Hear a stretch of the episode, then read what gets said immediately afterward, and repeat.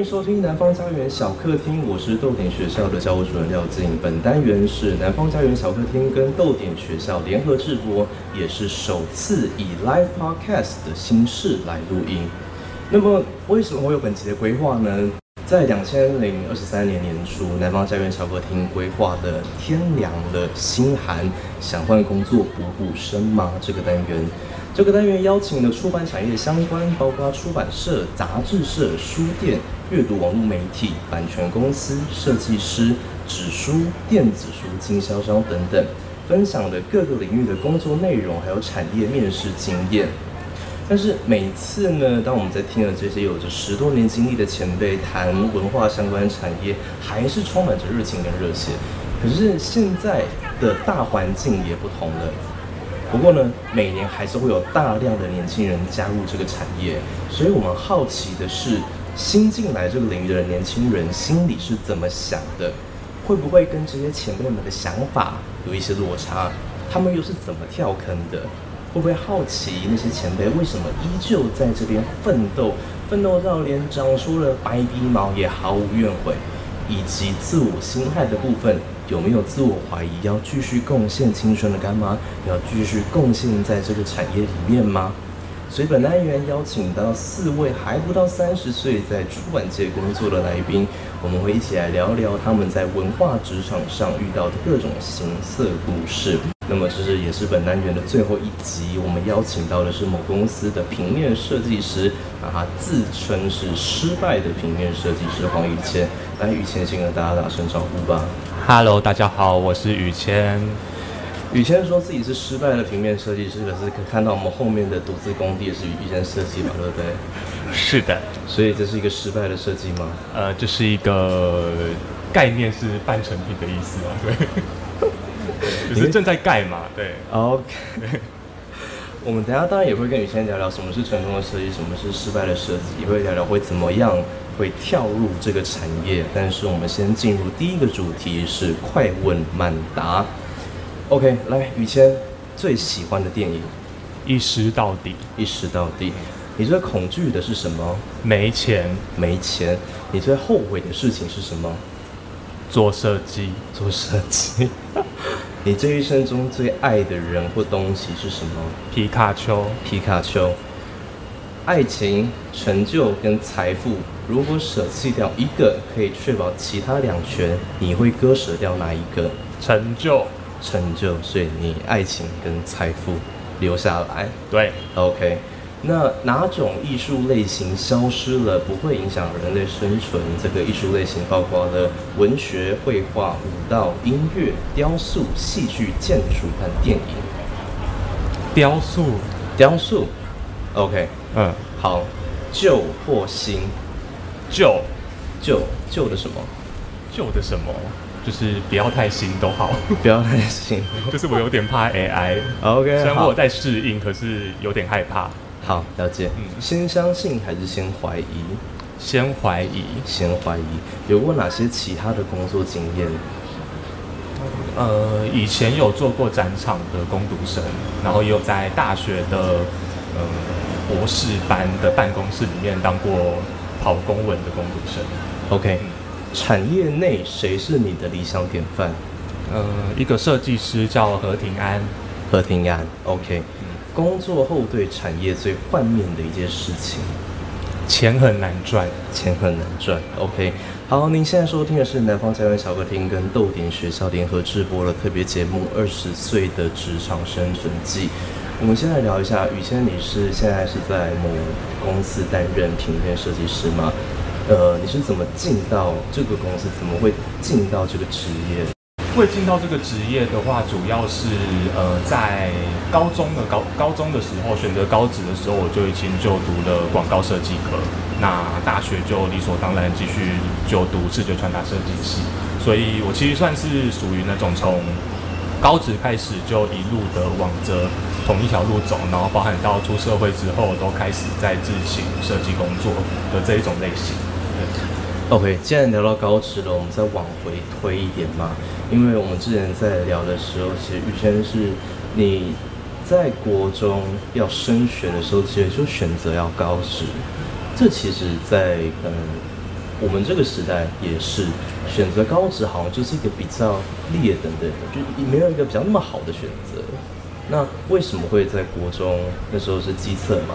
嗯，对，基测。嗯，为什么会选择要呃上高职，然后高职读的是广告设计科呢？因为我比较在国中之前是属于那种呃不太会念书，比如说不太因为就是不想念书的那一种类型的学生，然后每天回家就是一天到晚都在打线上游戏，对，然后平常段考也都不读书的那种。那就是在基测那一年吧的后半段的时候，就是就是觉得说好像应该要跟大家一样开始。读一点书这样子，那是到那时候才开始有在认真的念书，然后基测考完之后成绩也是不上不下的，对，因为以前成绩就没有很好，那就是让人读书也没有用，没办法直接考上建中之类的，对，所以那时候就是不上不下的。但是，嗯、那个成绩就是变成说我其实那时候刚好可以填上一所就是嗯公立的高职。那因为我家的经济能力比较不好，所以那时候其实就是尽力的想要避免说读到私立的学校这件事情。对，所以那时候因为我国中的时候很喜欢画画，那我的班导就是他那时候有看到我，就是因为不知道填什么就乱填，填了一个有点像是三重那边的一个。流氓学校就是一个私立的高中，那他就问我说：“呃，你为什么不填这个公立的高职？那他有广设科，你那么喜欢画画的话，你可以填这所高职去就读。”那我就也才那时候意识到说：“哦，我有这条路可以走，所以才选择说我就是读了这个就是公立的广设科，但是是非常吊车尾的名字，对的这种学校去做就读。”嗯，但还是上啦，所以这其实就是算是于谦设计的一个。接触到的一个起点。那么在高职读了广告设计科之后，大学的时候是到了云科大读的视觉传达设计系嘛，对不对？可以跟我们聊聊这个选择的过程吗？这个升学的过程吗？呃，因为我在高中的时候，就是一进高中，我那时候就是觉得说，哇，一切都是一个新的开始。那我就试试看，在平常段考的时候就读一些书，这样子。那没想到说，可能是那时候也蛮认真的在学画画或者是设计方面的东西。那没想到说，就是在高中那时候，就是不管是段考还是大考之类的模拟考的成绩，其实都意外的跟我国中是两一种不同的方向。就是那时候就是还蛮常得到就是比较高的名次，对。所以尝到那甜头之后，我就不知道为什么开始对这种。可以读到很前面的名次的这种成就感感到很着迷，所以就有点着了魔似的去疯狂的读书这样子。那那时候也是一直有个迷失，是觉得说哇，我现在感觉可以考到一个不错的学校，我就把我的嗯那个目标定在台科大，因为它就是高职的最高学府。对，那但是可能是因为我太笨了，所以就 后来大考还是没有没有考好。就没有考到我理想中那种分数，所以我就是选择了比较第二、第三顺位的云科大去就读这样子。嗯，我觉得也不会说太笨啊，因为考试这成分本来就有一些机运的成分在这边。但是其实最后就是到了云科大，那可以跟我们聊聊，就是在云科大受到的专业训练吗？嗯，云科大的。专业的训练，我觉得就是如果以比较中立的角度来看的话，我觉得它就是会在大学的三年的期间，喂给你说，就是你未来出来做这一行，可能可以接触到什么东西，例如说有基本设计、品牌设计、指标设计，或者是摄影，或者是动画等等的。它在这三年的时候，就是会慢慢的喂给你这些，让你知道你有哪条路可以走。那到大四的时候，你可能就是选择一条你最有兴趣的路，然后去钻研，去做成一个毕业制作。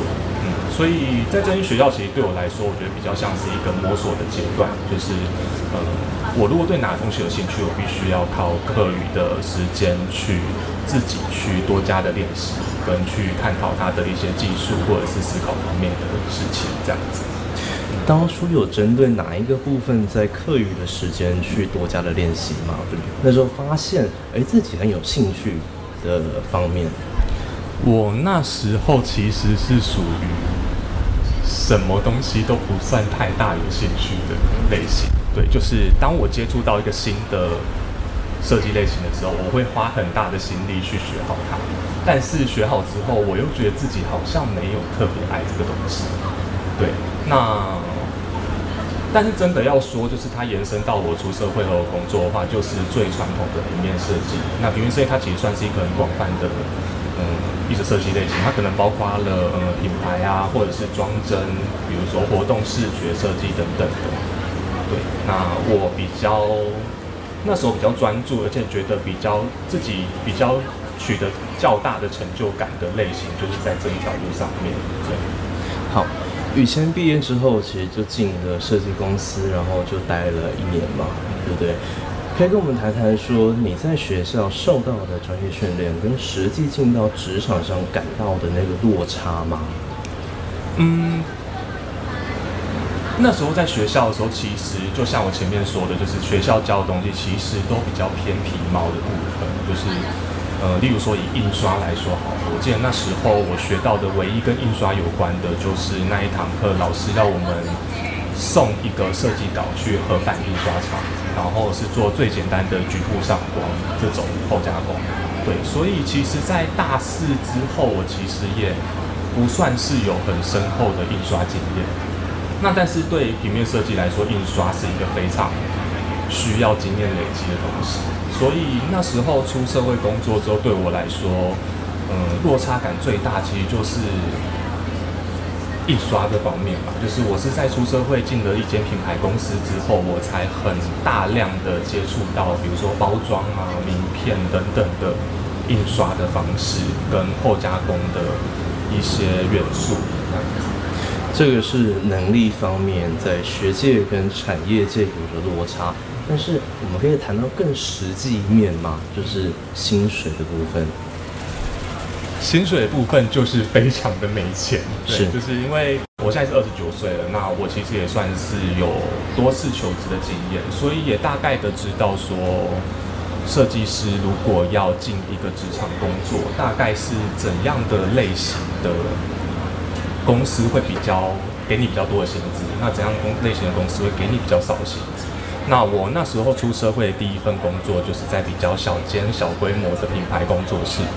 那种工作室通常给的薪资就是非常的低。对，就是我那时候我记得刚进去的时候，我是二六吧。对，就是一个基本基本薪资的状态吧。对，嗯，那除了薪资之外，因为薪水相对来说比较低，在那个时期，其实在生活上。在可能饮食上也出现了一些问题，对不对？对，没错，就是我那时候会选择离开这间公司，有很大的原因，就是因为除了很累以外，就是我必须要常常的加班到深夜，然后才能做好我要做的事情。那因为这个累，也导致说我后来，嗯、工作到最后，我的身体常常出状况，例如说我的眼睛有一点干眼症。然后走在路上，只要有什么小风吹过来，我就会痛得要死这样子。对，那或者是说我那时候也常常得肠胃炎，就是我工作到一半，我就会突然很想吐。对，然后去看医生之后，医生都说我肠胃炎。那我记得那时候很惨，就是我就临时跟公司请了假，我就搭计程车回去。但是那时候计程车开到桥上的时候，我就很想吐。所以我就一直忍到下桥之后，我就跟司机说，就是司机可以帮我看，可以帮我停一下车吗？我就瞬间打开车车门，然后冲出去，然后在路边狂吐，这样子。对，所以那时候其实就是有很多这种生理上或者心理上面的一些折磨，然后又包含说那时候薪资很低，所以我觉得一大部分就是造成我压力的原因，就是因为薪资太低了。那家里又有一些经济状况的话，我其实。平常能花费的东西都很少，而且是很低廉的那种。像我很常中餐的时候都只能吃自助餐，而且是白饭加青菜，或者是少少的肉，然后就五十块就解决了这样子。所以也是因为这样子促成了你呃，算是换工作，想要跳槽到另外一间公司的一个契机嘛？对，后来就是就是。真的是太折磨了，对，所以就觉得说我想要换一个环境，然后让自己可以过稍微比较优渥一点的生活，这样子。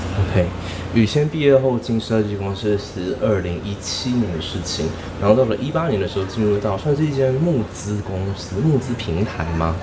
嗯，他一开始是一开始的名号是群众集资顾问，他还没有平台，但他最近有了自己的平台，这样子。OK。你也在这边待了四年的时间吗？是，可以跟我们聊聊，呃，你当初加入的时候的公司的规模大概长得什么样子？嗯，我刚加入进去的时候，其实不算是草创期，它有点算是中期。我记得加进了家进去的时候，那时候是第四年吧，所以就其实是有在慢慢成长的过程。那我那时候进去的时候，大差不多人数大概是六十人左右吧，嗯。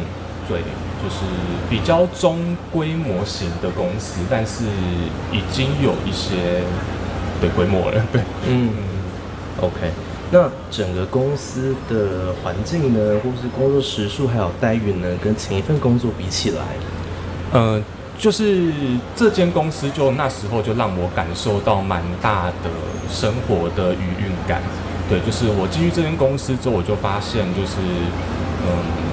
同事们的怎么讲？他们的整个给我的氛围都是属于同温层的，包括我们在聊的东西，我们关心的议题，我们可能觉得好笑的事情都很像。然后大家的年纪也都很年轻，所以就进去之后觉得有一种在大学跟同班同学相处的一个氛围。然后薪资的话，那时候这间公司也给设计蛮，我觉得是蛮优渥的薪资。所以我觉得那时候就是感受到，在那几年，我觉得有感受到一个蛮幸福的感觉，就是觉得说，啊，就是有一点不愁吃不愁穿，就是我不用为了说我的中餐而去担心什么，然后也可以好好的调理我自己的身体跟心理状态，这样子。就是到了第二份工作，在物质跟在心理上，其实也都获得了。有获得一定程度的满足，没错。那宇谦在第二份工作是从一八年待到二二年，其实也待了四年的时间。那为什么决定要离职呢？就像前面说的，就是这间公司给了设计师很足够的生活的余韵，跟就是安稳的生活形态。嗯，但是。其实那时候就是做久了，就是会觉得说，会发现一件事情，就是，呃，我觉得就是可能在做设计师，在投入职场的时候，就是会有两种光谱极端的工作类型，一种就是你可以做去一间做有趣事情的小工作室，但是他给你的薪资很低，但是如果你就是去一间广告行销方面的设。的公司，他给你的薪水蛮高的，但是你久了之后，因为毕竟广告行销这件事情，你做的这种设计就是以辅助的形式，在辅助，比如说商品议题也好，去呈现。嗯，所以久了之后会有一种，我好像没办法投入太多我自己的想法跟我的灵魂在这个工作上面，所以到后期的时候，其实会觉得有一点。感到疲乏，在心理上面感到疲乏。在离职前，因为这毕竟是一个物质，就是可能薪水也是一个蛮优渥的工作嘛。在决定离职前，你的心境上有什么改变吗？嗯、那时候就是其实是犹豫了蛮久一段时间。那因为我也曾经怀疑过自己，觉得说，嗯、呃，是不是其实就连广告行销这方面的东西，其实设计也是有办法做出有趣的东西，也是有办法投入很多设计思考在这上面。所以我有怀疑过这件事情。那我后期我就，嗯、自己加入了很多自己的想法，在一些我平常不会花太多心思的专案类型上面。对，那成果也是我自己满意的，但是。我记得就是在某一个专案，我花了非常多心思做完那个案子之后，我就突然觉得有一种啊，虽然它比我想象中的好像可以投入更多，但好像也只能这样。对，所以就是那一个 moment，我就觉得说，哦，我好像可以出来找找别条路走，嗯，就不要一直困在这个地方。对。嗯然后那个别条路，宇谦选择的就是自由接案。对，没错，自由接案。那自由接案的期间是二二年的六月到今年的八月，其实也才刚结束嘛。对，没错。呃，你还记得你接的第一个案子是什么吗？我接的第一个案子是，呃，是我以前在毕制的时候接触的一个呃传统表演团体。那他们那时候就是有想要举办一场表演，对，然后就是。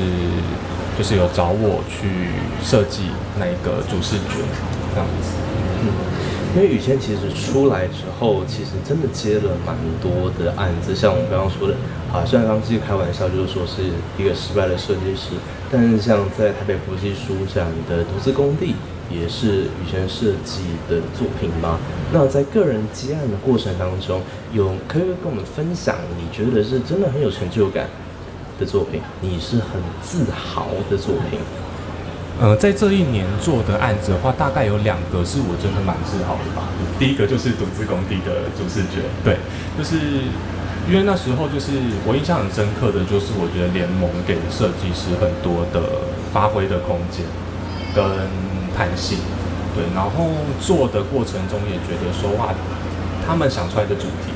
跟我喜欢做的设计的风格是很搭的，嗯，那就是做的过程中也觉得非常的开心而且顺利。那最重要的是，它就是有一个良好的大型的曝光，然后这件事有让我在那时候尝到说我所谓的就是，呃，一个成功的工设计工作者，他的工作类型应该是要怎样子？就是我觉得这份工作让我觉得。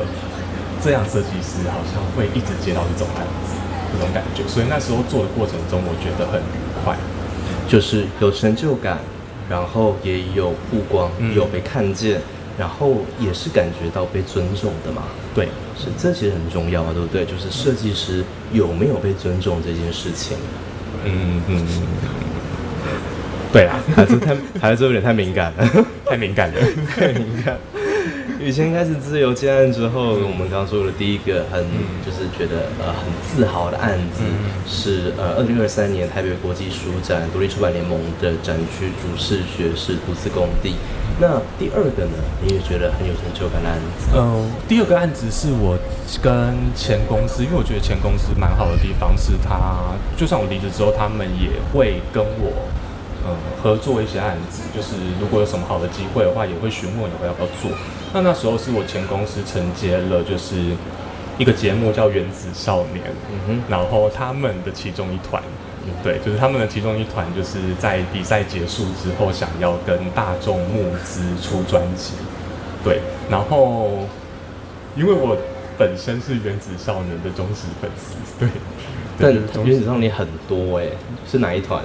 对，就是呃，原子少年有他的团是用八大行星，觉得讲的好奇怪的，嗯，不会。八大行星去定主题，然后每一个行星就有属于他们的风格跟他们的怎么讲，就是特色人设，对人设等等的。对，那我最喜欢的是一个叫金星的团体。那因为其他星球的呃。他们的风格就有些就是很帅啊，然后很渣，或者是有些是走那种邻家男孩型的。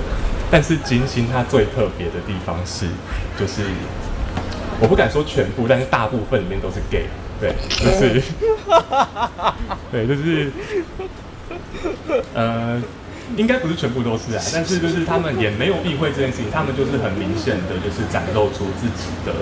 就是最原始的样貌，嗯，所以他们的表演的风格也都是属于那种就是美美的啊，或者是耍辣之类的这种表演的形式。对，那我觉得他们有一个表演我非常喜欢，就是他们全体虽然都是男生，可他们全体都穿着高跟鞋在舞台上跳舞，这样子。嗯，然后我会喜欢他们的原因，是因为我觉得在这个节目之前。台湾的综艺节目或者是选秀节目，好像都很避讳去呈现不同的性别的样貌。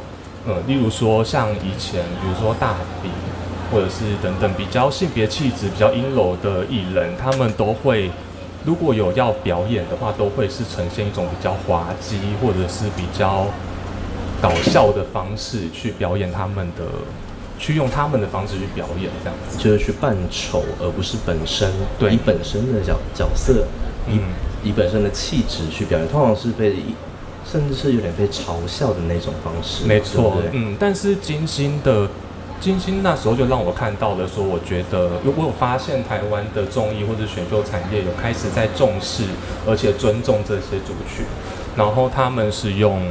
就是真的是用自己的方式，而且很认真的展现出来，嗯，而不是被嘲笑或者是被当成笑柄，而是把他们真的觉得自己美的地方给呈现出来。所以我那时候就是很喜欢这个团，那刚好有这个机会，我就觉得说，哇，我要好好的帮他们做这个募资的主视觉，这样子。嗯这个也是雨谦，就是第呃算是接案的时候，第二个很有成就感的，就是原子少年的金星出道集资计划的集资集资网页的视觉设计。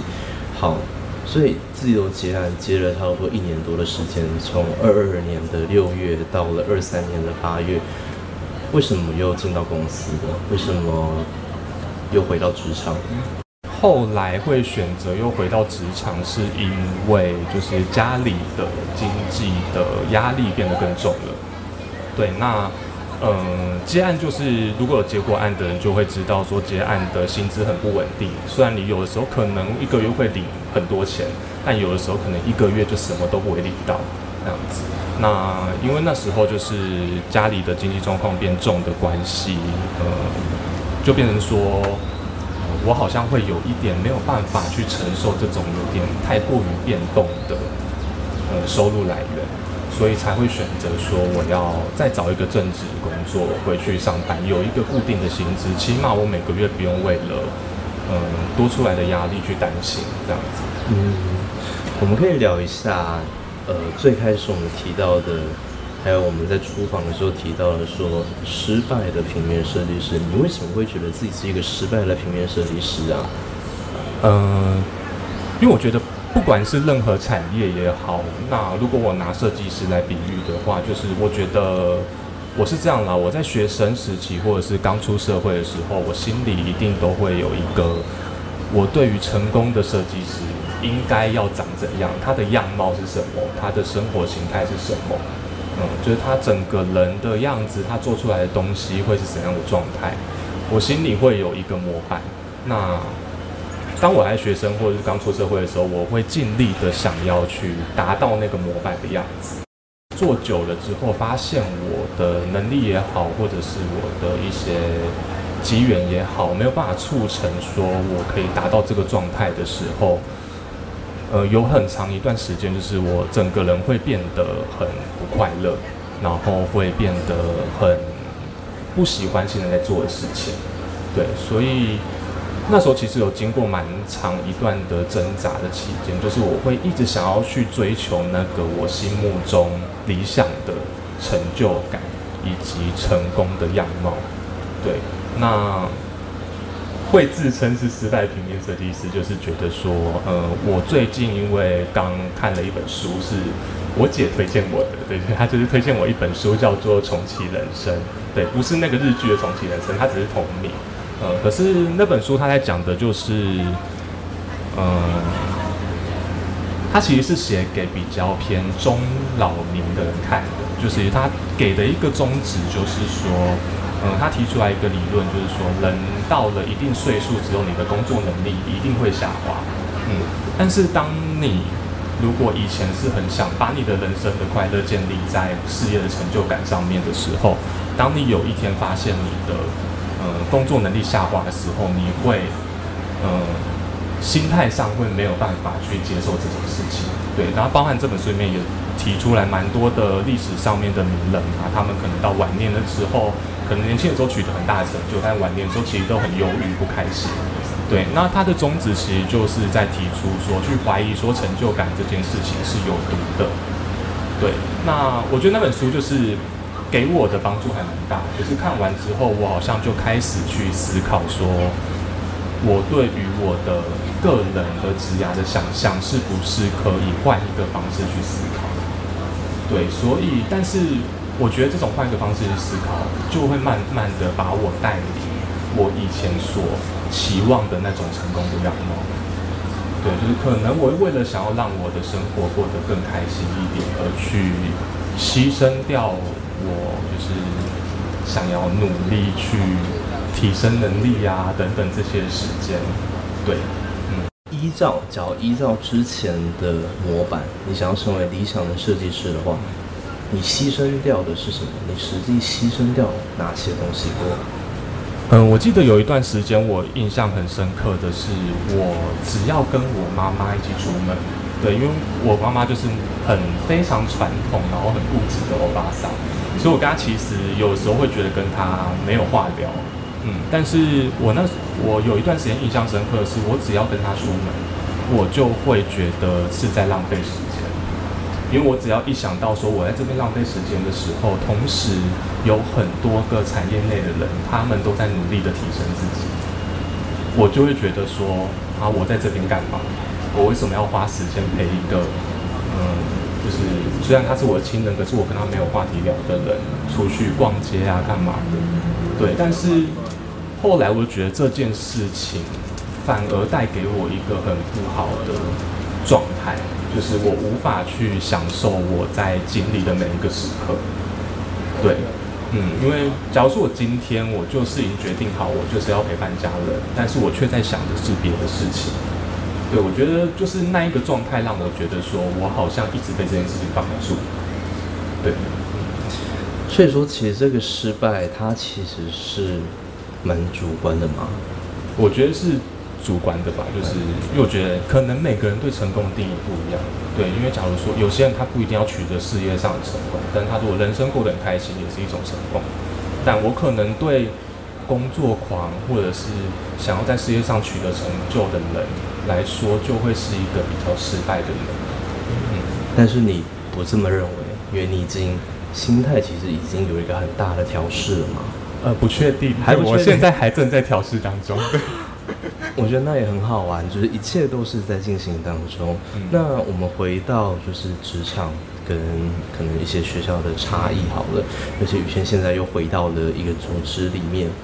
呃，你进到一个组织，尤其是尤其是新的工作，你会跟很多不同世代的人一起合作，一起沟通，尤其是设计这个行业。那么面对这些差异，嗯，宇轩有没有碰过一些？特殊的经验可能是不好的，或者是好的，或者是价值观的差异，或者是新知识的断层，是可以跟我们分享的。呃，因为我在公司工作的过程中，我的同事们都是年纪比较年轻的，所以在做的时候，在做事的时候，其实比较没有世代上面的差异，但是。因为我在前公司是属于广告行销产业嘛，那就是会有很多不同的呃产业类别的人一起来公司合作做案子。例如说，像就有工程师嘛，就有接触到工程师，还有比如说以前是读文组，现在来当企划的人。那我在那时候就有经历过蛮多，不管是做事上面的方法也好，或者是态度也好的一种激荡，因为。嗯，我觉得，因为像我以前可能还对设计保持着很狂热的那种热血的时候，我有的时候会觉得说，就是想要坚持自己的灵魂这种感觉。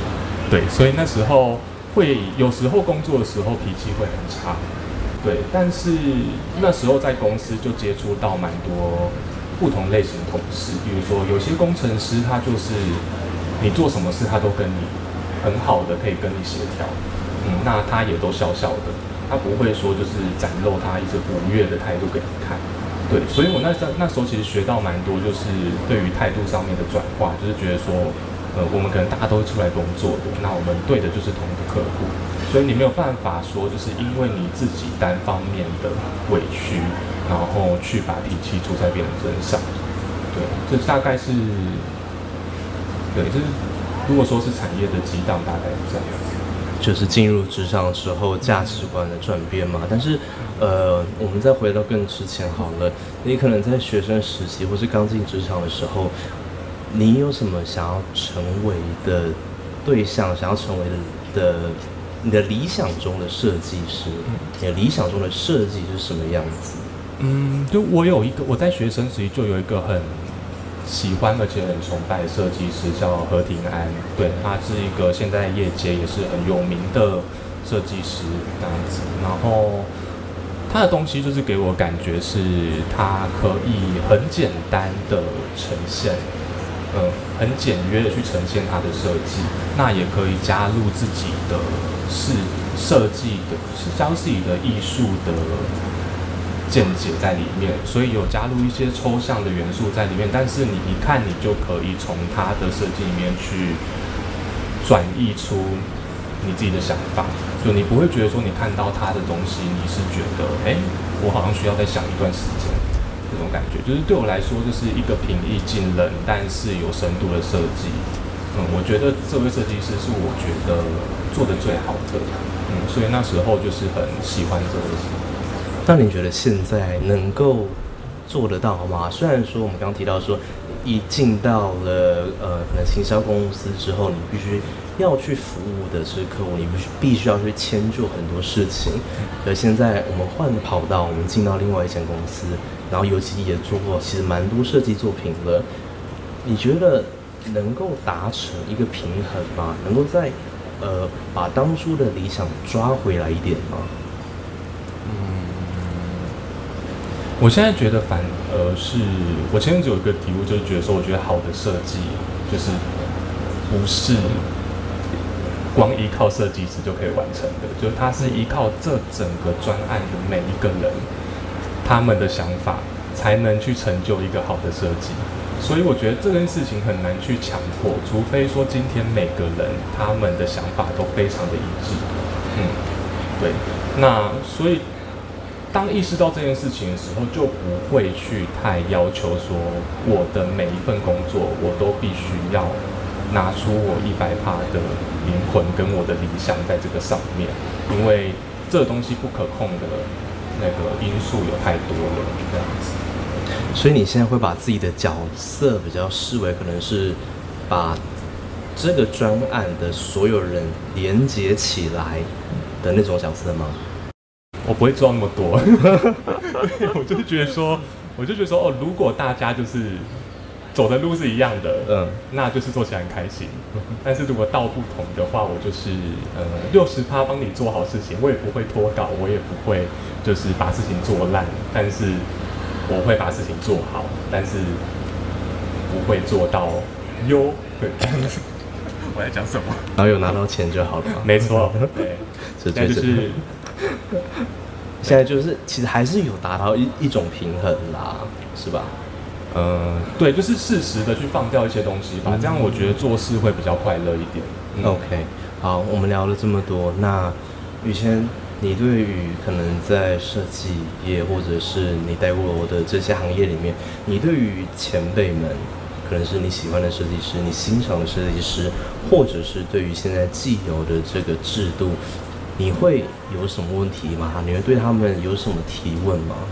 嗯，我有个问题，就是到现在都还在思考，就是因为像我刚刚提到那本书，它有提到说，人的嗯到一定岁数之后，执行力就会慢慢的下滑。但我觉得设计师这个行业，它本身就是需要一个高度执行力跟关注力的行业的一个职业类别。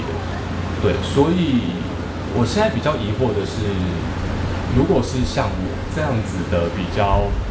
可能没有达到一定程度的知名度啊，或者是成就的设计师来说，如果想要继续维持在这个行业里面，在未来面对比较，比如说当能力下滑的时候，我应该要提前做什么准备，然后才能够去应应那些就是即将到来的困难，这样子。你有跟你姐讨论过这个问题吗？没有。会想要跟她讨论这个问题吗？诶、欸，等一下再跟她讨论。哦，对，OK。那好，做了这么多工作，也在设计圈待了这么多年，有待过职场，有结案，想要回到一个公司，呃，你会还会想要跳坑吗？嗯，我现在不会想要跳坑的原因，是因为老实说，我觉得除了现在做这件事以外，我不知道我还能做什么。对，所以这是我现在没有办法跳坑的原因，而不是说我想不想，而是我想不到能做其他事情。对，这件事有点悲伤啦，可是就是会觉得说，好像能力不上不下，但是因为也只会这件事情，所以必须要这样做。这好像有点就是你知道半半杯水，然后你好像说要做半满一样，会不会也就是你其实就是很刚好的，就是适合在这个位置啊？或许有可能吧，但我现在心态就是尽量想要转变成，就是我呃能够把事情做好就好了这样子，对，而不是说我想要做到什么样子。那你会不会好奇说，设计圈的前辈们为什么还在这个产业奋斗？那可能待了十几、十几二十年的设计师，我现在反而不会好奇，以前可能会觉得说，哦，就是可能比较有钱吧，应该。对，那我最近有跟我的朋友们聊过这个话题，然后就有一个朋友上次跟我算是有一个共识，就是我们觉得不管是什么产业啊，就是。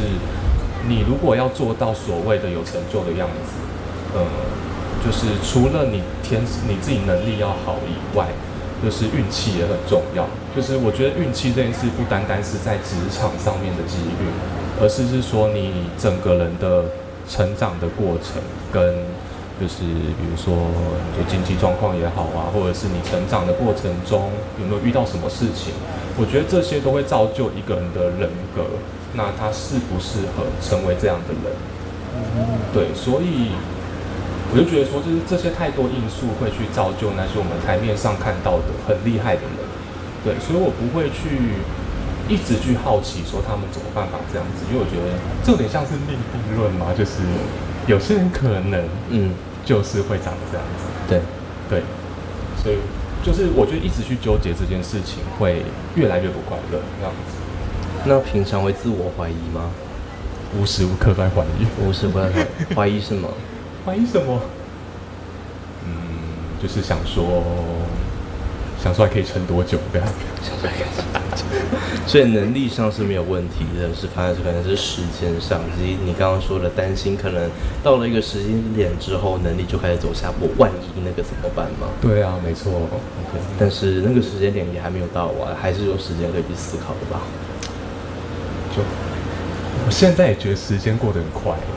好啦，假如是命定论的话，也不需要那么悲观啦。对啊，我先说，对啊，搞不好我怎样？搞不好怎样？以后睡，以后睡台北车站。为啥？啊，好，没有，没事，没事，真的是。我不知道这段要不要剪掉，但是好来，你现在收听的呢是南方家园小客厅跟逗点学校联合直播的特别节目《二十岁的职场生存记》。我们邀请到的呢是设计师黄宇谦。那在节目最后会想要请宇谦跟我们跟听众推荐两到三本书籍，它可以跟本集的主题相关，但它也可以跟你的人生相关。呃，其中一本就是我刚刚有提到的《重启人生》，就是它最近是我的圣经，所以我希望就是如果在这个阶段有一些迷惘的人都可以去看一下，我觉得它会带给心理蛮大的帮助。对，然后想不到了吗？想不到了。电影可以吗？可以啊，可以啊，可以啊，可以啊。呃，妈的多重宇宙？为什么？就是。我觉得他他讲的东西就是很像是一个一个蛮好的概念吧，就是你因为看起来很没用，所以你有无限的可能。这是你现在的人生态度。没错，所以我看的时候很有共鸣，我一直哭。但这是好还是坏？有无限的可能呢？就看怎么想吧。就是，对啊，嗯嗯嗯，好。所以就是推荐一本书跟一部电影，是《重启人生》跟《妈的多重宇宙》。我们今天邀请到的人呢，是在呃某公司担任平面设计师的黄宇谦。那我们整个系列，这也是整个系列的最后一集，是二十岁的职场生存记。那假如说你可能有听完前面三集，会发现我们邀请到了在可能出版产业啊，或者相关产业的，有些热情满满，有些对未来抱有期望，但有些也可能见识到了现实之后，我会发现有一些妥协。那我们今天跟宇谦聊下来，我们从求学的过程，从高职，然后大学，然后到一开始很难熬的那个阶段，然后到了公司，然后再到了个人接案，到了现在算是一个也还在不断摸索的过程当中。虽然会好像听起来有一点点没有那么的有未来吗？有啊，未来未来一直都在啊，未来一直都在，对，好，但是我觉得这也是一个蛮好的据点吧，就是在对于现在我们回顾以来，它是一个蛮好的据点，也是因为这是。毕竟也是做过很多事情，也是走过了很长的路。嗯、那我们就谢谢雨辰喽。好的，谢谢大家。好，南方家园小客厅固定每周四更新最新的消息，你可以去南方家园的脸书或者是 IG 按赞分享。那如果你有任何的想法，也欢迎留言讨论。那我们有机会的话，就再见喽，拜拜，拜拜。